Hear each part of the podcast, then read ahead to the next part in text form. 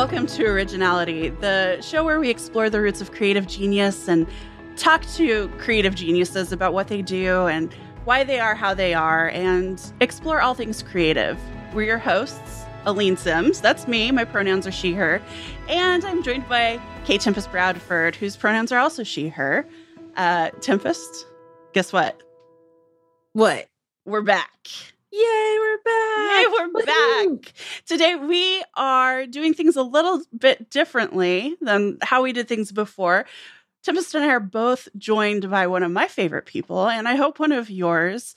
Um, my friend, Quinn Rose, whose pronouns are she, they, um, who is a stellar podcast producer and host of Pictorial right here on the Relay Podcasting Network. Quinn, welcome to Originality. Thank you so much for having me. I'm really excited to be here. I am so, so thrilled that you could join us. And thank you so much for being our first guest back, our uh, first guest after our hiatus. Uh, so, yes, hiatus. That's a good word. That's a good word. yeah, I'm so excited that the show is back. And I'm so honored that I'm here to help kick things off again. Yes. And I'm excited for uh, our our topic, or at least our starting topic, because I feel like I don't know. I I have known you for a long time, and I think that there are a lot of things about creativeness and creativity that that you could talk about for a while and i think it would be a great conversation but today, what we're going to start with is something that's near and dear to my heart. It's something that we've talked about on originality before. Um, and I know it's something that is uh, important to you because you start your podcast, you start Pictorial every episode by acknowledging this. And that is um, how so many creative people, especially creative people who are not cisgender men, um, we tend to want to wait until we're an expert on a subject before we will talk about it. And you start every episode of Pictorial, a podcast about art and art history by saying, Yep, haven't formally studied this. And so I wanted, I really wanted to talk to you about that. Yeah, I don't remember at what point I decided that was going to be the intro to every show. It just kind of flowed naturally. I start every episode by saying, I'm Quinn Rose and I didn't go to art school. And then I say something either just generally, but I still love learning about art, or I customize it to that topic if it's something specific to that episode. But yeah, I just like to say that straight off the dome so people know what they're here for. I'm not a curator, I'm not an expert, I'm not an artist myself. I'm just really happy to be here. So, who gave you the audacity to start an art podcast when you don't have an art history background, Quinn? You know, some people in the Apple podcast reviews would really like the answer to that you question. Know, that's interesting because I read that last night and I bristled and, and we can talk about that. But but really it's it's hard to put yourself out there. Why why did you why? why did you decide to do this? The original conception for Pictorial, actually, I remember this because it came from the first PodCon. That's when I first had the idea. And that was back in, is this true? Yeah, it had to have been the first PodCon. It was back in December of 2017. And I was hosting a show on Relay called Mixed Feelings, um, which is a whole other story. Uh, but that was going to be wrapping up at the end of that school year. my co host and I were graduating. Um, and so our plan was to end the show around that time. And I was starting to already think about what do I want to do next because I wanted to continue working with the network. And my initial concept, even before I figured out like I want this to be about art, that's actually not the initial spark I had. The spark I had was I want to have a podcast where the premise is that I'm learning every week. I thought it would be so fun to have a show where it's a topic I'm interested in and maybe have some some amount of just kind of osmosis learning throughout my life that I'm not an expert in. And then I'm actually coming to each podcast learning something new. And that was for two reasons. Um, one was because I love to learn stuff and I genuinely have learned so much about art history from doing the show and it's such a joy to me.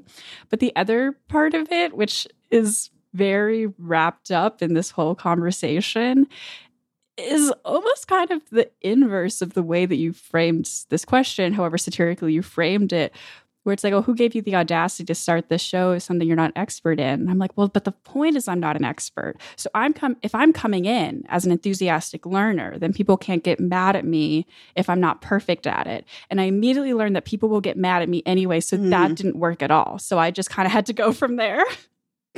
Yeah. Tempest, go ahead. I mean, yeah, I was just about to say, like, people are going to get mad at me anyway. It's just, it's such a refrain, um, especially if you are not a cis het white male, because, yeah, the people are going to always come in and be like, how dare you? It's like, what do you mean, how dare I? You, yeah. you're doing stuff. I don't like it. Okay. Stop giving men microphones. I think that's, that's really just the. I watch a lot of TikTok now, and I've ended up on like anti men having podcast TikTok. I feel like that's all of TikTok now, actually. there's a lot of there's a lot of men out there that maybe should consider other hobbies, I would say. Yeah, and this um it was interesting because I uh I have not listened to podcasts in a while. I've spent um the last i don't know three or four years on an audiobook tear and so pictorial is really the first podcast that i've listened to in a while and i've been, bin- i've been binging it um, and i think it was like i don't know five o'clock this morning i had insomnia i was listening to it and you said something in that episode about you're like please leave us a review on iTunes because someone said something mean. And so I went and I Aww. looked, and it was like a someone who was like, talking uh, talking about how only people with art history or art um, education should have a podcast like this because they know how to talk about it. And I was like, the point went like way like miles over your head. You are at the bottom of the Mariana Trench, and the point is an airplane.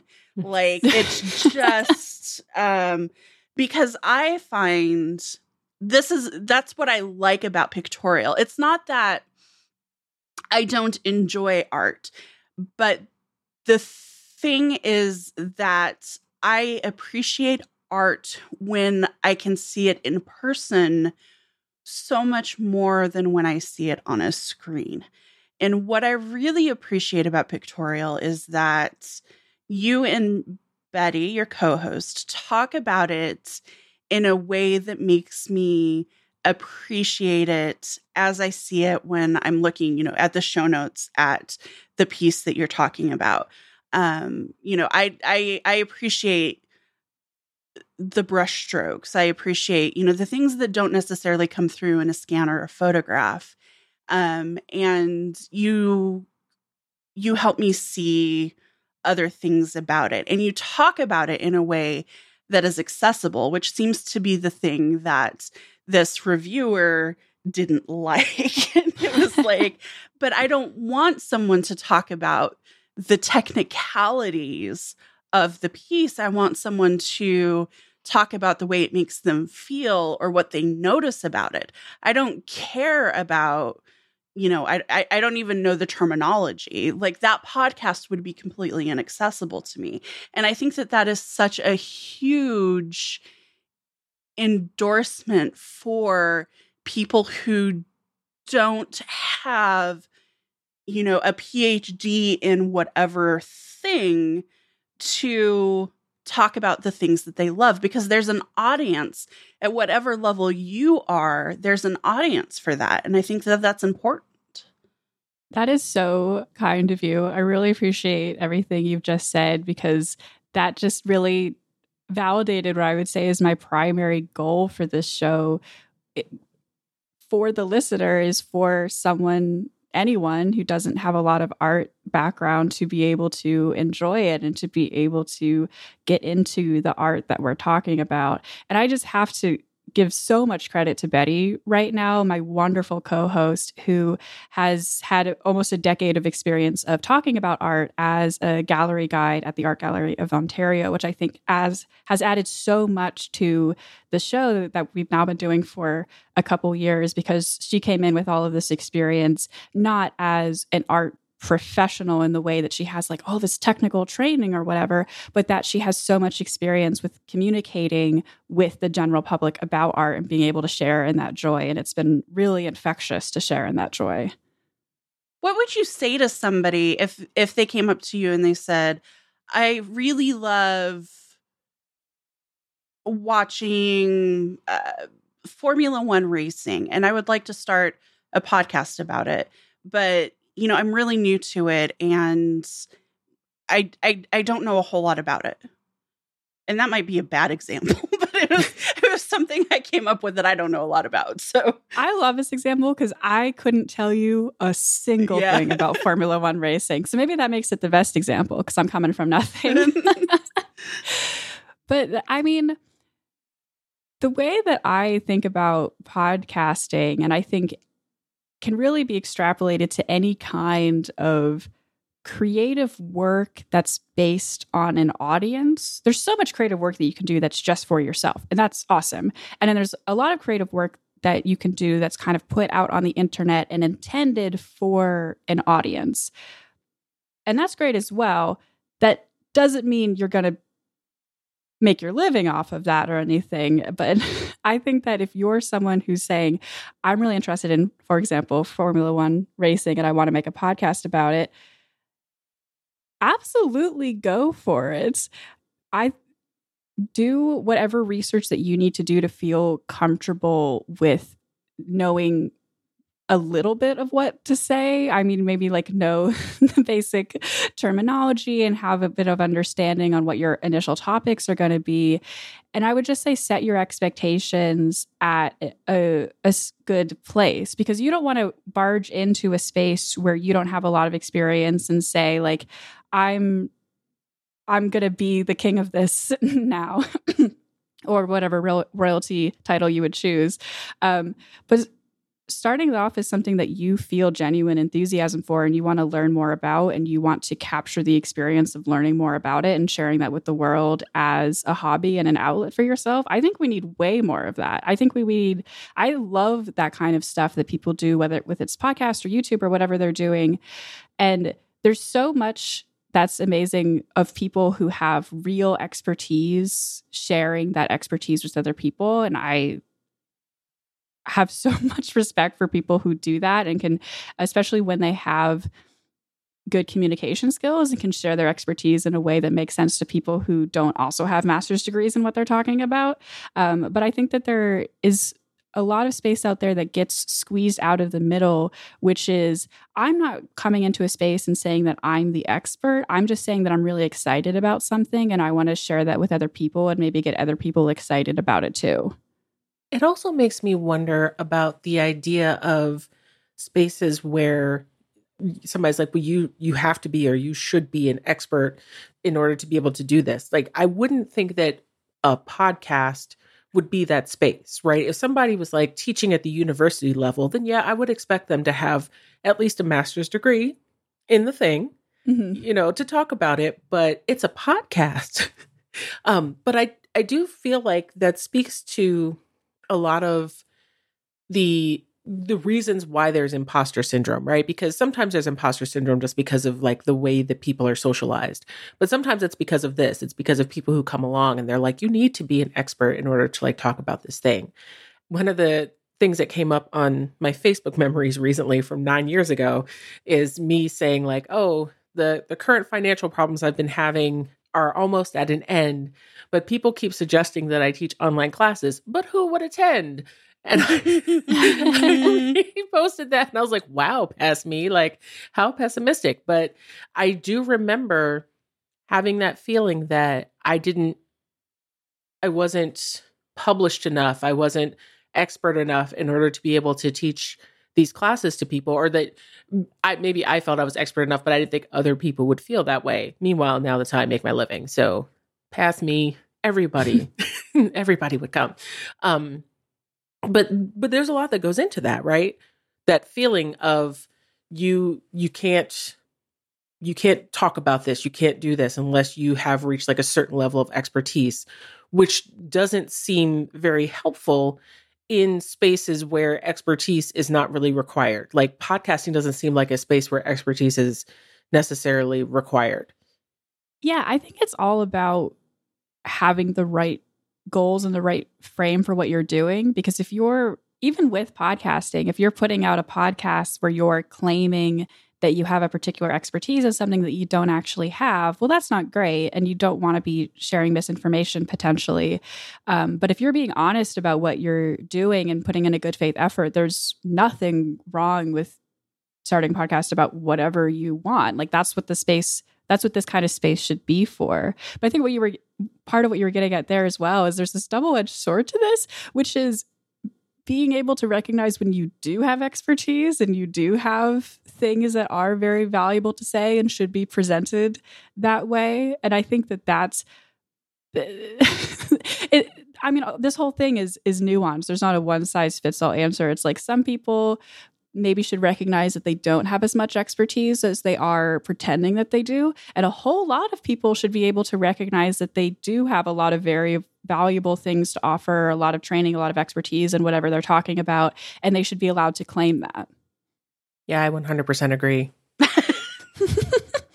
like uh, and how do you do that? It's it's really hard. I have struggled mightily with that in my professional career, which is kind of on hold at the moment for um, health reasons, but like it has been a struggle to both feel my value and like convince other people that I have value. And part of that is because, you know, I work in the tech industry and I'm a writer in the tech industry, which is like a slog in and of itself.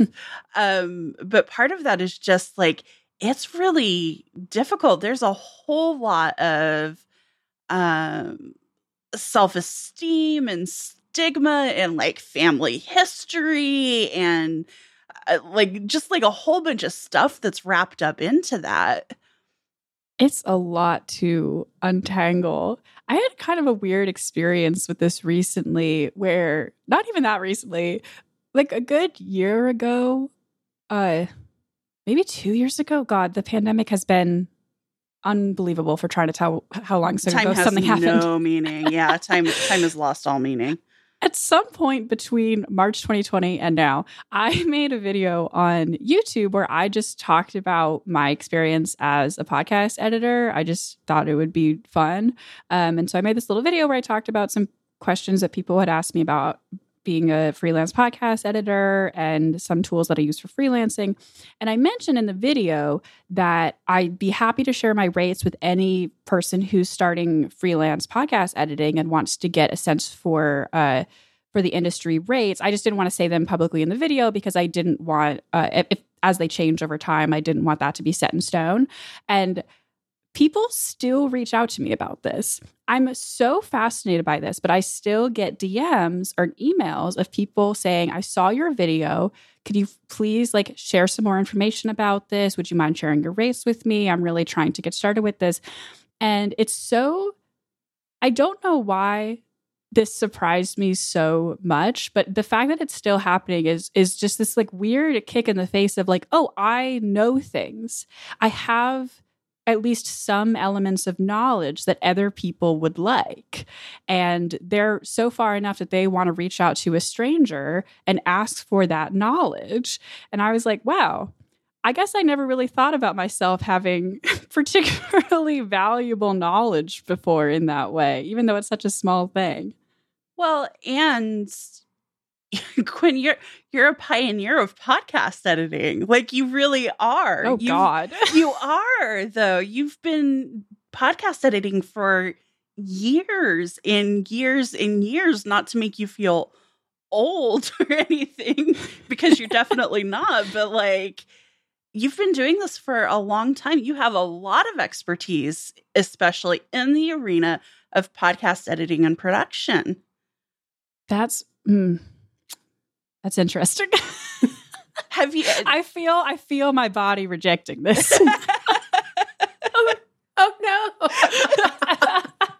Which is terrible. I I want to say I this is my full-time job and I believe I'm good at my job, but when I look at like the field of podcast editing, I'm like, "Oh, you know, I'm just kind of a person out here. I'm not like I don't have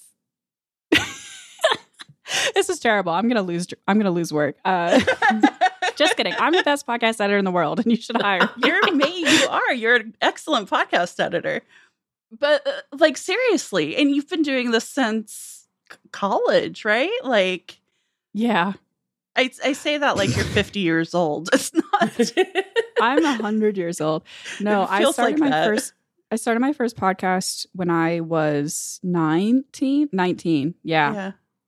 So that's mm, that's Mhm. weird to think about. Yeah. Sorry, I didn't mean to to make you contemplate your mortality and the Oh, passage no. of time, but like well, it, but I think that sometimes, especially when you are a person who is um, who's been in a field for you know quite some time, you you sort of see your skill set as being ordinary when it's Yeah. not. It's extraordinary, but from from your position, it feels ordinary. Um, and I I sometimes think about this, especially when I see other people getting so hyped up and excited about um like a, an acting performance or um somebody singing like there i can't Mhm. remember what the exact circumstances were lately but like someone was singing and people were like oh my god this is just as transcendent and ah, and i was like no that's isn't that what everybody can do and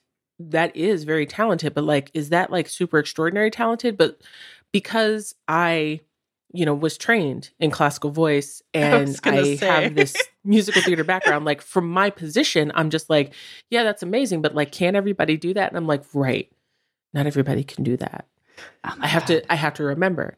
Um and it's the same with, you know, I mean with acting it's usually like people being like, "Oh, he's such an extraordinary actor." It's like, "No, he's just handsome and you like him." Calm down. and there's down nothing about wrong with that, but say what it is, you know? Right. Right.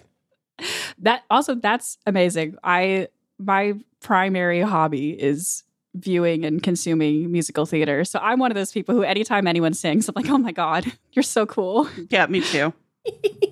and they are really cool like i it sometimes it just takes me a while to like realize that other people are reacting to something that they don't see very often whereas you know from where i sit and you know all of my friends who are uh, performers and stuff i get to see it so much that it in Mm. my mind it's normal it's not normal though Tempest, you want to see a good performance, you just like cook dinner and belt out in the kitchen and it's fine.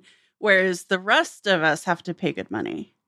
it also doesn't help that my roommate is also a singer and they can play the guitar and other instruments and so i'm just like yeah what what like there's not just like a guitar performance in your living room every night i don't understand I genuinely think this story has rewired my brain because, like I just said, I love musical theater so much. And the idea that anyone in the world can find, can, can get used to performances being around you and um, sometimes temporarily forget that that's like an interesting skill to have. I'm like, wow, that is amazing. I can't take anything I could do for granted ever again because that's wow.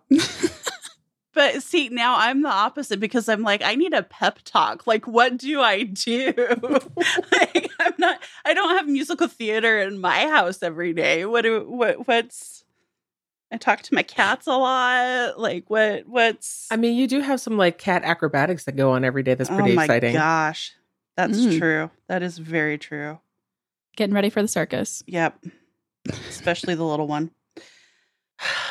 All right. So I wonder if we can brainstorm maybe some strategies for um, people who are listening to this and thinking, like, I have. I have something I'm interested in that I would like to to try or to talk about or to write about or to you know like whatever but I'm not ready yet. Like if if that were a friend sitting in front of us, what would we tell them? Like what would what would we suggest if they came to us looking for advice? What would we say? And Quinn, I think you you started by saying, well, you know, maybe make sure you have like background terminology and have, you know, basic knowledge, but what else would we say? And I think that anytime you make anything, it should be for yourself first, as in like your first in mind. But I mean, in, this case, I mean, literally make something and just don't show it to anybody else. Just make it for yourself and see how that feels and see how that experience is and what you think of it. And then if you're up for it, share that thing with a friend that you trust. And I will say, for me, the idea of showing something to my friends is literally worse than showing it to strangers. Mm-hmm. like when I first started podcasting, I didn't tell anyone.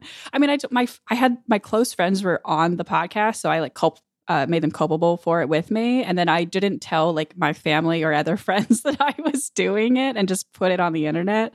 Um, so I wouldn't necessarily recommend that strategy, but genuinely, like if you feel more comfortable shouting into the void for a hot second and just seeing how something feels when you like see it posted wherever it's posted, then maybe that's the initial strategy. Probably the most healthy option is to go for some good friends first and to get some feedback, not necessarily even like critical feedback if that's not what you're looking for at this stage, but just having someone else consume what you've made and seeing what that experience is like for you and seeing what their initial reaction is to it i think can go so far not just in developing your work which i'm not i'm not even talking about like developing your work yet. I'm talking about like an internal process of getting yourself comfortable with making something and thinking of yourself as a person who is creating that thing. I am a huge fan of telling people what kind of feedback you're looking for. And I Mhm. love this as both a creator and as an editor.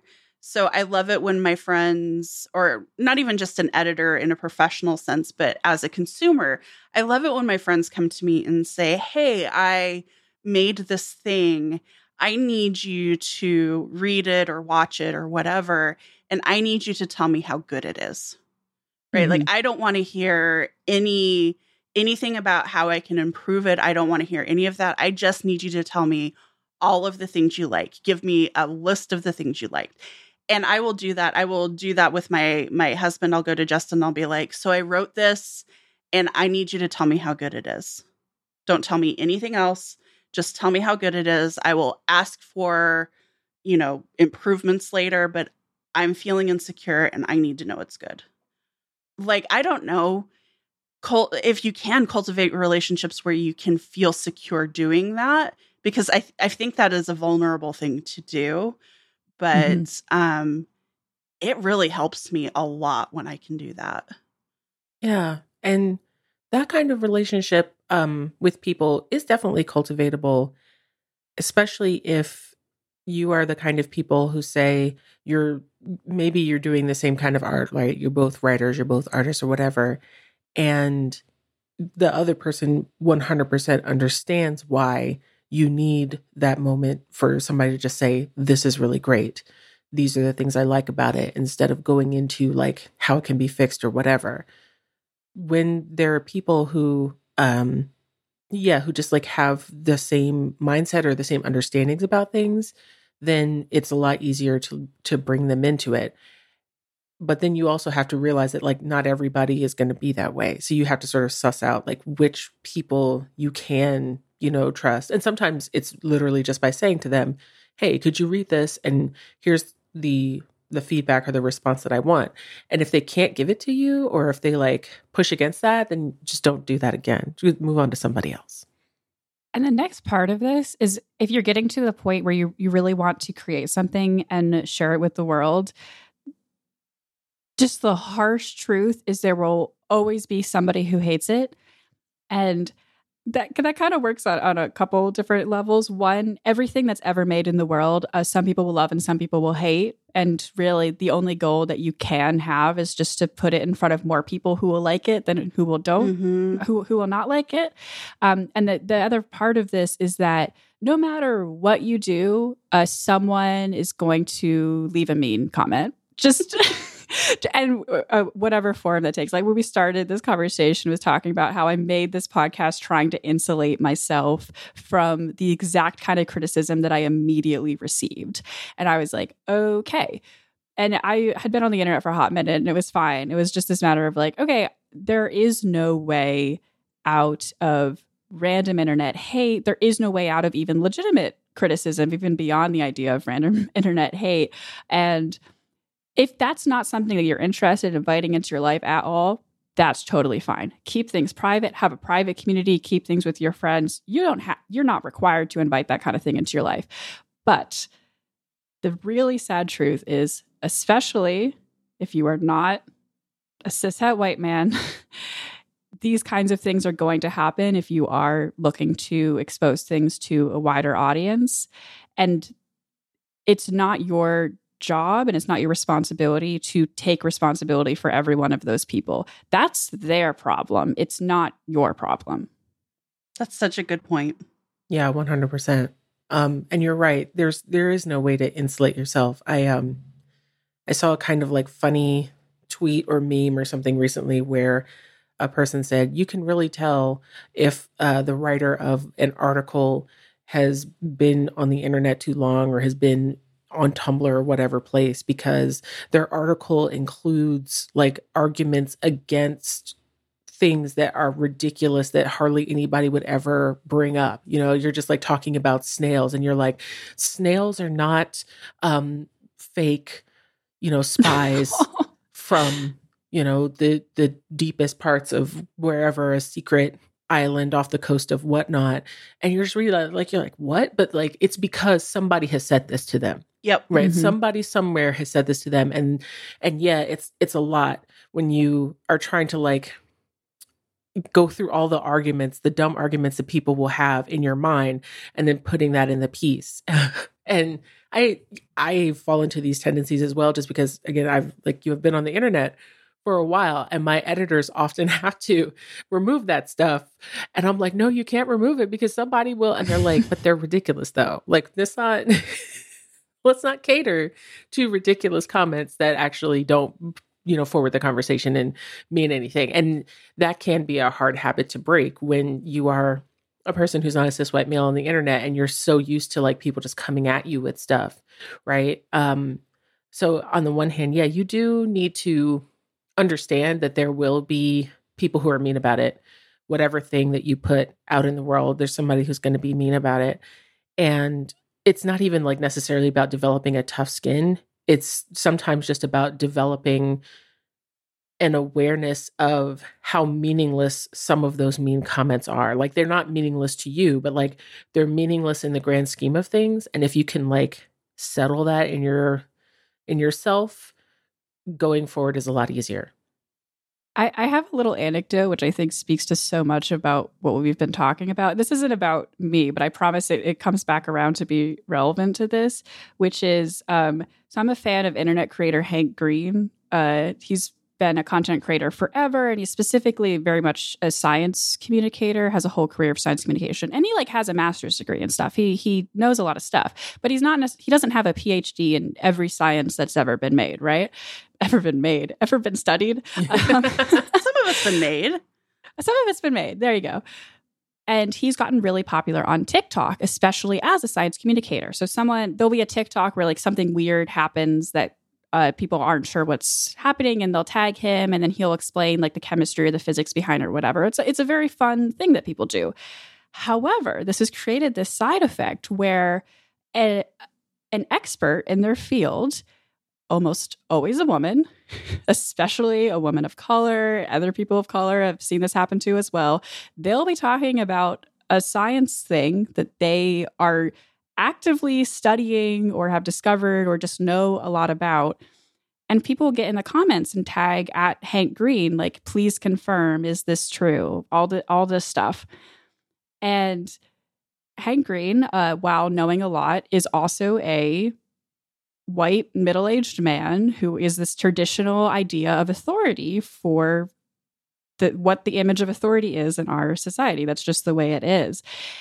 And the reason I find this so, I mean, obviously, this is so frustrating, annoying, and I've seen a lot of people speak out against it. But what I find particularly interesting about it is even Hank himself has spoken out about it. He's been like, don't do this. I'm not the expert in these things. They're the expert in these things.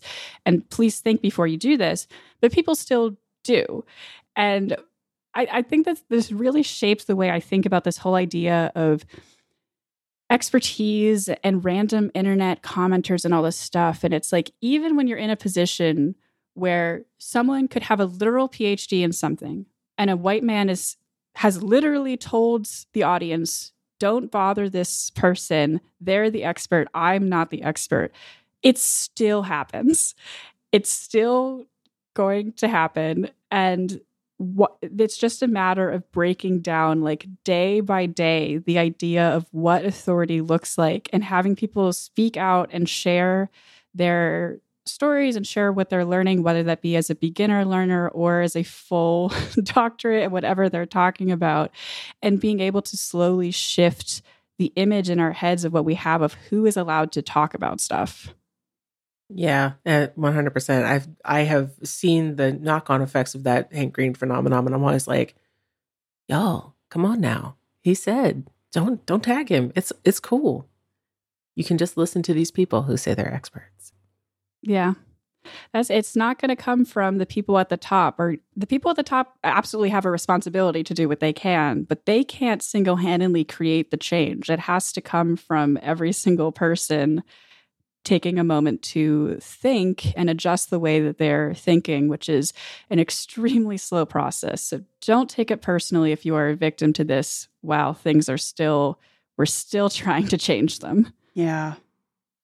Which I think ties ties into like a sub point of this, which is um decide whose opinion matters.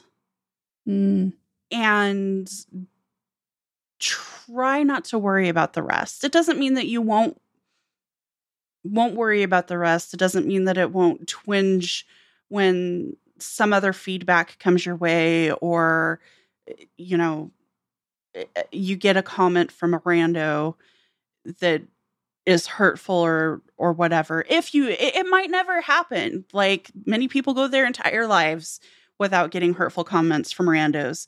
Um, and more power to you. I like to be prepared.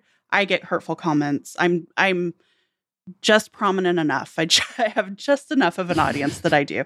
Um, Aren't you lucky? uh huh. And um, and so it's just um, it's an ongoing process for me because I'm a very sensitive human being. But like, just think about whose opinion matters and those are the people you really listen to and other people might have good points. You can choose whether to to take that under advisement or not but if other people are saying stuff you can just ignore it wholesale. Hmm. it's fine. Doesn't matter. They are not a member of this club. They're they are hating from outside. Yep. No i was going to say no boys allowed or you know, but you know, like no, like whatever's no, no annoying people, no annoying no hating haters. Yeah, none of them are allowed. Um, what other advice might we have? Like, I don't want to overwhelm people, but I do want to be like, hey, here's like a little confidence booster pack. put this put this in your toolbox and it'll help. Well, as you were just talking about deciding whose opinions actually matter um, and valuing those people's and trying not to care so much about everyone else. I think having a person in that little roster and perhaps even assigning a person explicitly and asking them to do this, like someone in your personal life, to be a cheerleader for you. Ooh. And to say that, okay, these are the people who I really value their opinions. And I think they have smart things to say, whether that is supportive or critical of certain aspects of my work. But maybe have one person in there who just is always going to have great things to say about what you do. I personally have this in my life. My very good friend Brian Hamilton is the Mm. biggest cheerleader cheerleader for me and has been since we met. And it honestly has made all the difference sometimes in helping me feel really good about my work. Brian has the capacity to be a hype squad, just a one person hype squad, not just a cheerleader, one person hype squad. Absolutely. Yeah. I'm I'm here for all the hype people. They they are great. um another piece of advice I I would give is thinking about who your audience is, right? Because one of the things that held me back when I was thinking about doing online classes and I was like, who's going to listen to me? I haven't published enough or whatever. But um but I do have expertise in specific areas, right? Um that other people don't they may struggle with or they may struggle to understand. But even beyond that, even though I haven't published like 5 million short stories and 20 novels and whatever, I still know more about, say, the publishing process and I still know more about writing craft than somebody who is a beginner, right? So it's like, who's the audience for this information? Is it other people who are fans of a thing like you who know you know the kind of maybe kind of the things that you know but are interested in hearing other people's uh, viewpoints opinions about the thing. Um, is it somebody who is not as far along on the path as you are? So therefore you do know more. You don't know everything but you do know more. Um, people who might know something about x and you're talking about y which is a little bit related to x but not 100%. And so now they're getting like the crossover, you know, somebody who knows about X that telling them about Y could be very powerful. So yeah, like thinking about who who's your audience. That's very, very smart. I have a story. I have a quick story. Um, so when Tempest and I were trying to come up with a name for originality, we knew that like one of the premises of the show is like where do ideas come from, right? We wanted to like kind of try to explore that because it's such a mystery. No like nobody knows. They just kind of come, but I knew that we were going to to to bring originality back, and I knew Quinn that that you were going to come on the show at some point, and I knew that one topic that we have touched on, um, but haven't really super explored was this topic, and. Justin and I were watching The Simpsons because I wasn't allowed to watch it growing up. And so I'm like, all right, I've got this big like pop culture gap. And some of the episodes hold up, and some of them are just, I can't believe that they were not awful in the day, and they're definitely awful now. But um, there's there's this one episode where like the family really needs money. I don't remember why it's a theme in several episodes because this is America and we really need money um, in most families at some point or another. But anyway, Marge Simpson is like um, brainstorming kind of what she can do to bring in more income. And she's like, Well, I could teach piano lessons. And Lisa says, like she's like you don't you don't play the piano and marge is like no but i just have to stay one lesson ahead of the kid and i was like oh. yeah i mean that doesn't work for piano but yeah Oh my god, that's brilliant. totally. and so, and that's when I was like, you know, I should talk with Quinn about this because it's really, it really is. It's it's something that I I just don't feel like we talk about enough as a society. We we emphasize getting you know, it, it, it, used to be bachelor's degrees, and now it's like, well, if you don't have a master's degree, then like, what are you even doing with your life? And um, you know, we we really emphasize having uh, culturally recognized expertise and things, but like, I think there's a lot of value in just being excited about something and learning about something and taking people along for the ride and sharing what you know. And like nobody knows everything about a thing so that's so true and that's such a funny example uh, it just it cracked me up because I, I, was trying i was like need a topic with quinn and i was like this is this is this is this is the universe telling me that this is what we need to talk about it came to me through The Simpsons. I mean, that kind of is literally pictorial. We are one lesson ahead of the audience, and then we share our little lesson, and then we go on to the next one. but it, I mean, maybe not for some of, uh, maybe not for literally teaching piano, uh, because I think if I was paying someone to teach me piano and I found out they were just teaching themselves how to play piano one less ahead of me, I'd just be like, okay, just tell me what book you're using. but for a lot of other stuff where it's maybe not quite so straightforward, just pure knowledge isn't necessarily end all be all. There's so so many things are wide and expansive and it's not just about knowing facts and figures or knowing piano skills. It's about what you're choosing to learn and how you're choosing to learn it and what format you're choosing to share that information with other people. There's so much value that can be added along that route that's way different than I just read a page out of a book and now I'm telling you about it. There there are so many different steps along that that are, are genuine value and are genuine individuality for different people. Well, and also just like the different ways that different brains process things, the way that different cultural backgrounds inform the way we think about things, the way that, Mhm. you know, it's just, there are so many things that are up for interpretation that I think that it's so silly to be like that one reviewer who was like, well, only the people who have the formal education should be talking about these things because they have the vocabulary. And it's like, no, that's gatekeeping. That's keeping the conversation, that's maintaining the status quo of the conversations that have been occurring. Um, you need different perspective, different education levels, different education backgrounds, different whatever, because that is where innovation of thought and perspective comes in and you can open up new worlds especially when you're talking about something like art. Like you're not talking about uh, load bearing walls in architecture. You're talking it's not math you know? You're talking about placement of color and brushstrokes and you know image composition and that's completely different.